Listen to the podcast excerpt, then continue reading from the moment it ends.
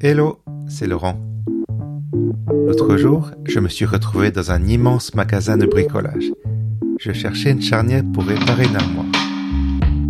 Perplexe, je regardais les kilomètres de rayons. J'exagère un peu. Et je n'arrivais pas à faire mon choix. Quelle taille, quelle grandeur, quelle couleur? C'est pas un peu cher pour ce que c'est? Oui, trop de choix, trop d'options, ça encombre l'esprit. C'est comme avoir des dizaines de canaris en train de virevolter dans sa tête. Ça prend de l'espace, ça fait du bruit et ça empêche de travailler. Alors, comment faire pour acheter sans se prendre la tête? Bienvenue dans Puissante Panoplie, l'émission qui fait le ménage dans ta tête pour que tu puisses te concentrer sur la création. Aujourd'hui, je te présente un guide d'achat particulier. Je ne vais pas te dire que acheter, mais plutôt comment acheter.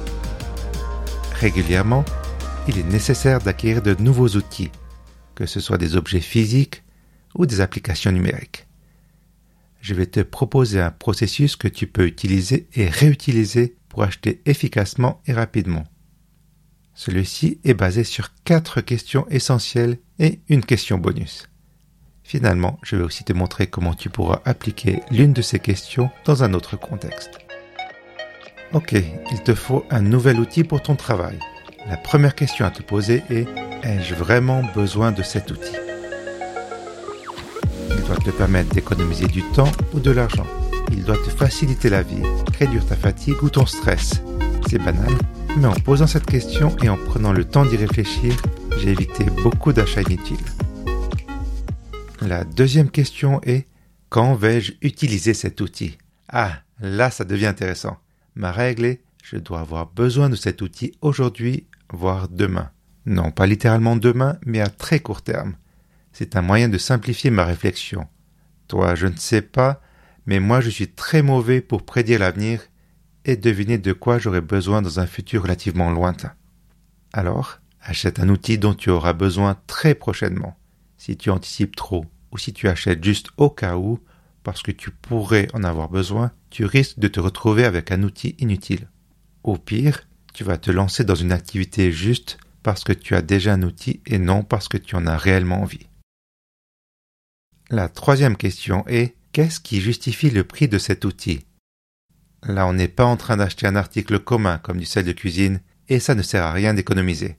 Ma règle de base est j'évite d'acheter au premier prix dans l'entrée de gamme. Tôt ou tard, le bon marché finit par coûter cher car il faudra racheter un article qui s'est cassé, qui est mal conçu ou qui énerve. Après tout, tu vas acheter un outil professionnel. Par définition, c'est un article qui va te permettre de gagner ta vie. Tu veux un outil fiable qui ne te freine pas dans ton travail. Il doit être tellement simple qu'il se fait oublier. Il est au service de tes créations. Alors, vise au moins le milieu de gamme, voire même plus haut si tu peux le justifier. Mais parfois on veut le top et ça n'amène pas grand-chose de plus. Par exemple, imagine que j'ai besoin d'un objectif photo à 800 francs. Si j'investis 3 à 4 fois plus pour avoir le NEC plus ultra, est-ce que cet objectif sera 3 à 4 fois meilleur? Non, il sera meilleur, mais probablement pas au point de justifier l'écart de prix. L'essentiel est de passer le premier palier de qualité afin d'éviter le bon marché. Au-delà, on peut tomber dans le déraisonnable et l'irrationnel. La dernière question est est-ce que je vais prendre plaisir à utiliser cet outil?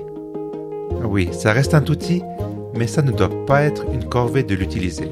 Dès que tu as l'outil en main, tu commences à l'employer, tu dois ressentir de la satisfaction parce qu'il est beau, parce qu'il est bien conçu ou tout simplement parce que ça marche.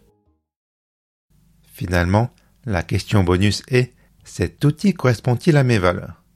Acheter un certain outil n'est pas un choix moral, mais s'il est en accord avec tes valeurs, tu te sentiras encore mieux. Tu peux te dire que tu achètes principalement local, ou que tu achètes un outil construit, assemblé et contrôlé à la main ou encore que tu exiges que le fabricant respecte les conditions de travail de ses employés. Bref, tu sais qui tu es et ce qui compte pour toi, et ce sera un filtre de plus que tu pourras appliquer quand tu feras ta sélection.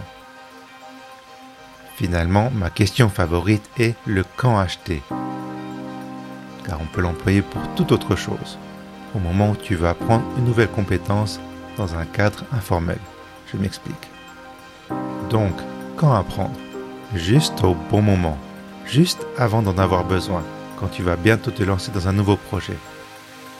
Ainsi, tu pourras apprendre en mettant directement en pratique, en faisant les gestes. Il n'y a pas que la tête qui a de la mémoire. Tout ton corps apprend en faisant. Évidemment, si la compétence est complexe, tu dois t'y prendre suffisamment à l'avance. Et ça ne s'applique pas aux tests et aux divers examens. Ne me fais pas dire ce que je n'ai pas dit. Je ne t'ai pas donné une excuse pour procrastiner.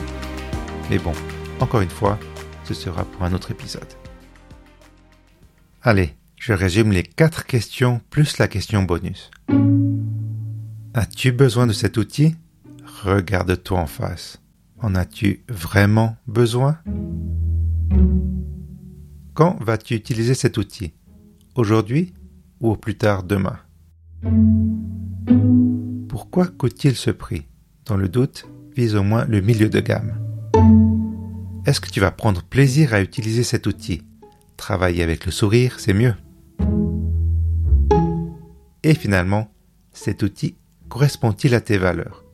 Tu sais qui tu es, alors achète en conséquence.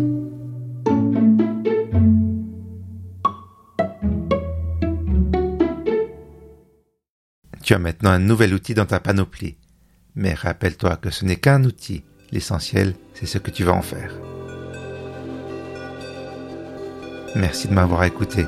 Cet épisode a été écrit et réalisé par Puissant Bazar, donc moi, Laurent.